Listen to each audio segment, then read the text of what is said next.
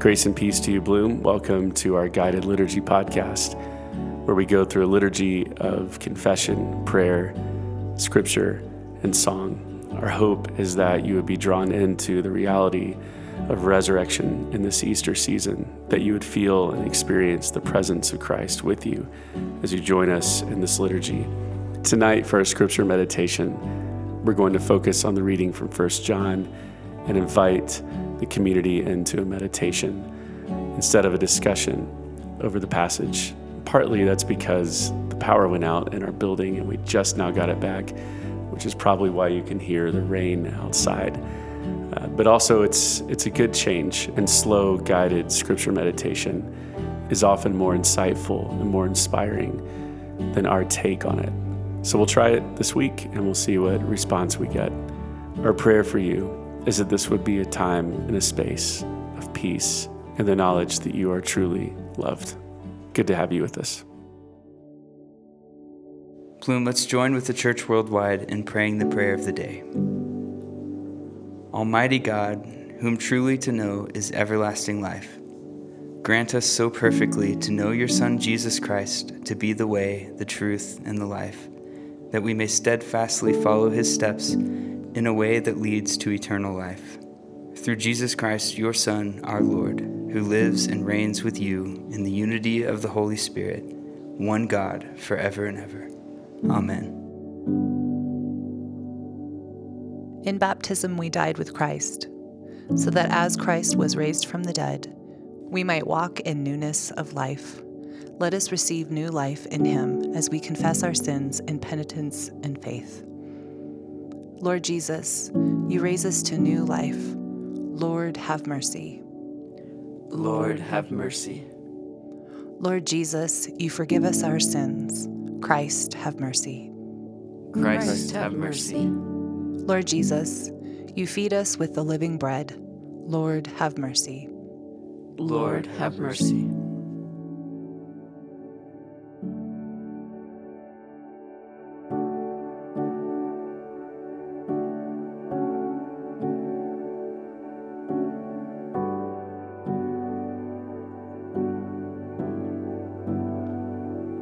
May your beauty seep into our hearts until it becomes us.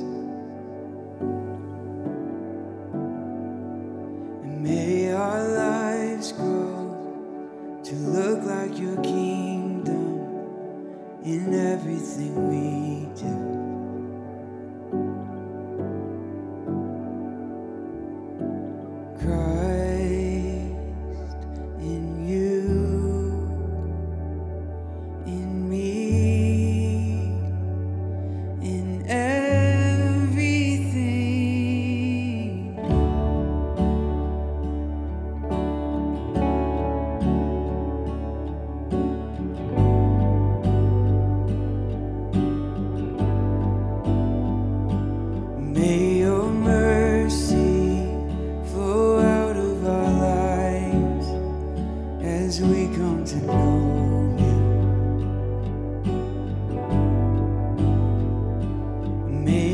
Justice, like a rushing river, come flood through our barriers.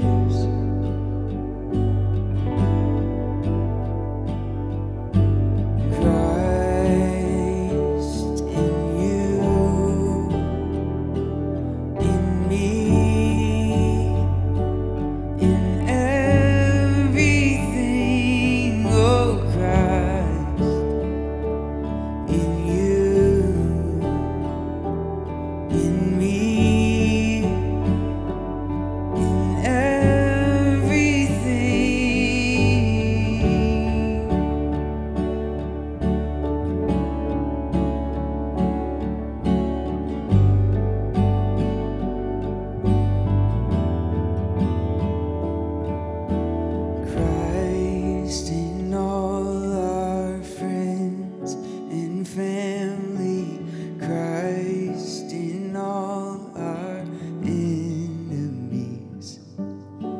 Christ. Christ in all who thirst and hunger, Christ.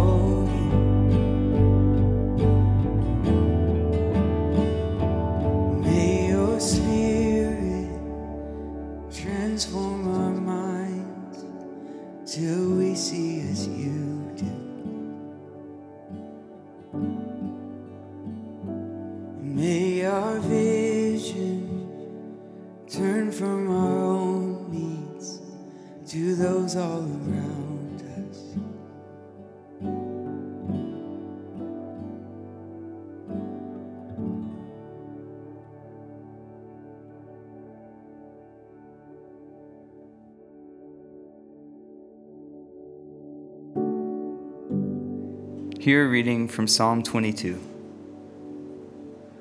For he has not ignored or belittled the suffering of the needy. He has not turned his back on them, but has listened to their cries for help.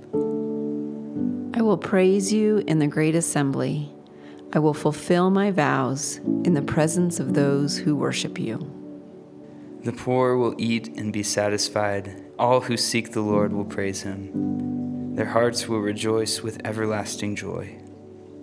The whole earth will acknowledge the Lord and return to him. All the families of the nations will bow down before him. For royal power belongs to the Lord. He rules all the nations. Let the rich of the earth feast and worship. Bow before him, all who are mortal, all whose lives will end as dust. Our children will also serve him. Future generations will hear about the wonders of the Lord. Glory to the Father, and to the Son, and to the Holy Spirit, as it was in the beginning, is now, and will be forever. Amen. Hear a reading from the Gospel according to John, chapter fifteen. I am the true grapevine, and my Father is the gardener. He cuts off every branch of mine that doesn't produce fruit, and he prunes the branches that do bear fruit, so they will produce even more. You have already been pruned and purified by the message I have given you. Remain in me, and I will remain in you. For a branch cannot produce fruit if it is severed from the vine, and you cannot be fruitful unless you remain in me. Yes, I am the vine, you are the branches. Those who remain in me, and I in them, will produce much fruit. For apart from me, you can do nothing. Anyone who does not remain in me is thrown away like a useless branch and withers. Such branches are gathered into a pile to be burned. But if you remain in me, and my words remain in you, you may ask for anything you want, and it will be granted. When you produce much fruit, you are my true disciples. This brings great glory to my Father. The Gospel of the Lord. Thanks, Thanks be to God.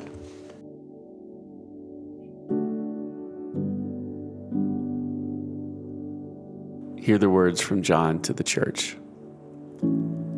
Dear friends, let us continue to love one another, for love comes from God. Anyone who loves is a child of God and knows God. But anyone who does not love does not know God, for God is love. God showed us how much he loved us by sending his one and only Son into the world so that we might have eternal life through him. This is real love. Not that we loved God, but that God loved us and sent his Son as a sacrifice to take away our sins. Dear friends in Christ, since God loved us that much, we surely ought to love each other. No one has ever seen God, but if we love each other, God lives in us, and his love is brought to full expression in us. And God has given us his Spirit as proof that we live in him and he in us. Furthermore, we have seen with our eyes and now testify that the Father sent his Son to be the Savior of the world. All who declare that Jesus is the Son of God have God living in them, and they live in God. We know how much God loves us, and we have put our trust in his love.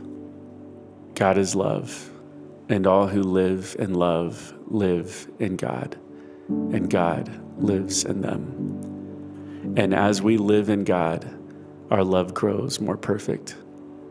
So we will not be afraid on the day of judgment, but we can face him with confidence because we live like Jesus here in this world. Such love has no fear because perfect love expels all fear. If we are afraid, it is for fear of punishment, and this shows that we have not fully experienced his perfect love. We love each other because he loved us first. If someone says, "I love God," but hates a fellow brother or sister, that person is a liar. For if we don't love people we can see, how can we love God whom we cannot see? And he has given us this command: those who love God must also love their fellow brothers and sisters. The word of the Lord. Thanks, Thanks be to God.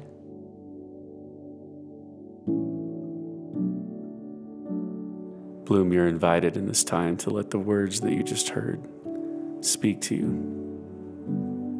to invite the presence and the guiding of the Spirit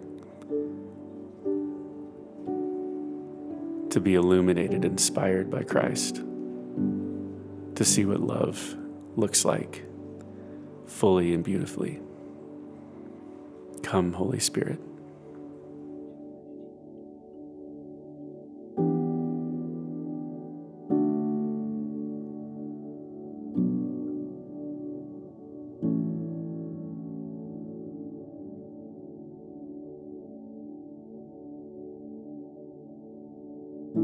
I'm going to read the conclusion of this passage one more time, as it speaks about the love of God.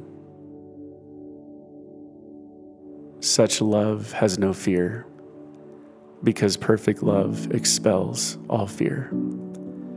If we are afraid, it is for fear of punishment, and this shows that we have not fully experienced his perfect love. We love each other because he loved us first. If someone says, "I love God," but hates a fellow brother or sister, that person is a liar. For if we don't love people we can see, how can we love God whom we cannot see? And he has given us this command: those who love God must also love their fellow brothers and sisters. The word of the Lord. Thanks be to God.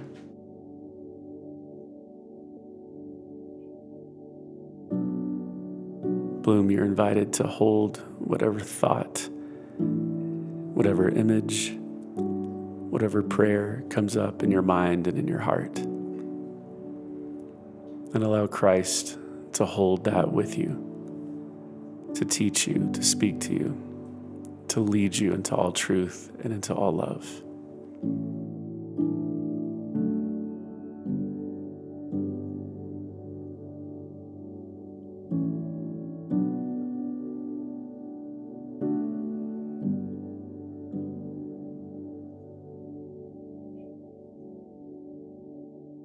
Before we move on to the prayers, I wanted to invite those in this room to share any thought, any picture, any prayer, place of repentance that was revealed to you in the reading.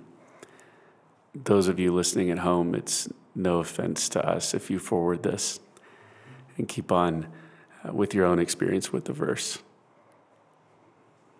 You read verse seventeen that says, as we live in God, our love grows mo- more perfect. And it just resonated with me, just feeling invited into confessing how often I assume this is going to be my own doing, or um, as a result of me putting my mind to something, or just even agreeing to it, that that should be enough or would be enough, or that I it's possible for me to do this on my own. And um, and yet that so ties into the gospel reading that we heard about remaining, and um, and just again being reminded that this only happens through remaining.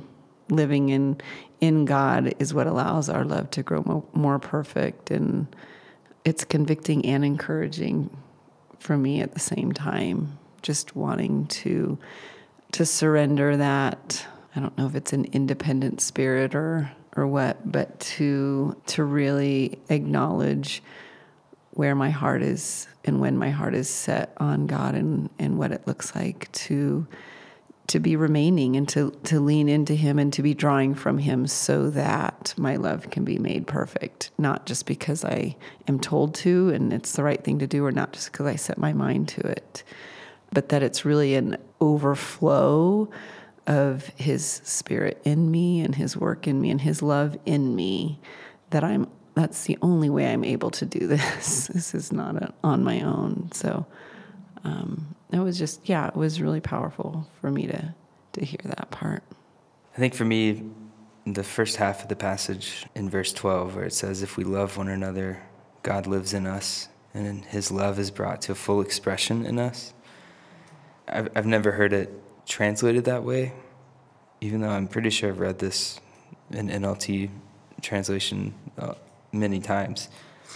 But for some reason, it just struck me today as we read it. I think mainly because it's, I feel like this is kind of how God is opening my eyes over this past year or so, of seeing Christ in everything and everyone. And here it's very explicit that we see God through how we love each other. So it's just a beautiful thing that I want, I want more of. I was actually struck by the same passage, and a little bit further than um, Taryn, but mine is coming out of a place of being really tired from my striving, because I'll just call it what it is. And I do think I have this kind of constant fear of not being enough and not being good enough to be in heaven, um, feeling really aware of my personhood. And I I feel similarly sad. Like I feel, I'm like, I'm sure I've read this before, but the part where it says, and we live in God, and as we live in God, our love grows more perfect. So we will not be afraid on the day of judgment. But we can face him with confidence because we live like Jesus here in this world. And it was just very comforting to me. I think um, being in a season where I'm around kids a lot, kids of my own making, um, three kids at home, running around, being kids, I've, um, I feel like my heart is attentive to any time Scripture uses the word child or children.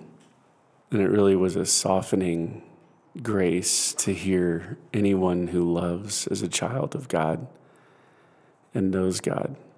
I think it's so unifying as a human family that when you see love expressed through a life, that that's enough, that that life, that person not only knows God, but is a child of God. I feel like in a world so wrought with division and and distinction, and even sadly the church, just to be sitting here as the rain's coming down, being quiet with Scripture, and to hear that spoken over creation, over humanity, that if you love, you are my child. That you know me, says the Creator. I just find it really comforting.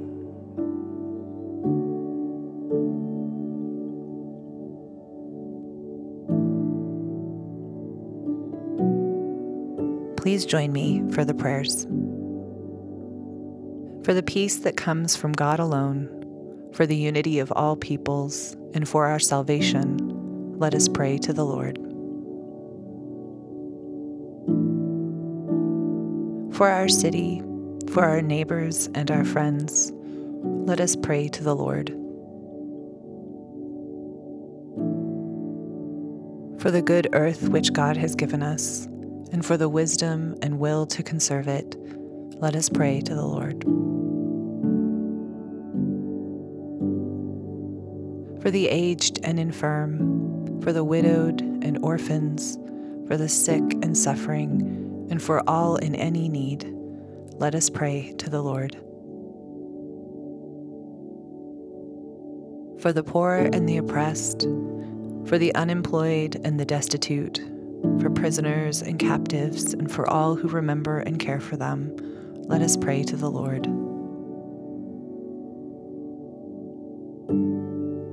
Rejoicing in the communion of the saints, let us commend ourselves and one another and all our life to God.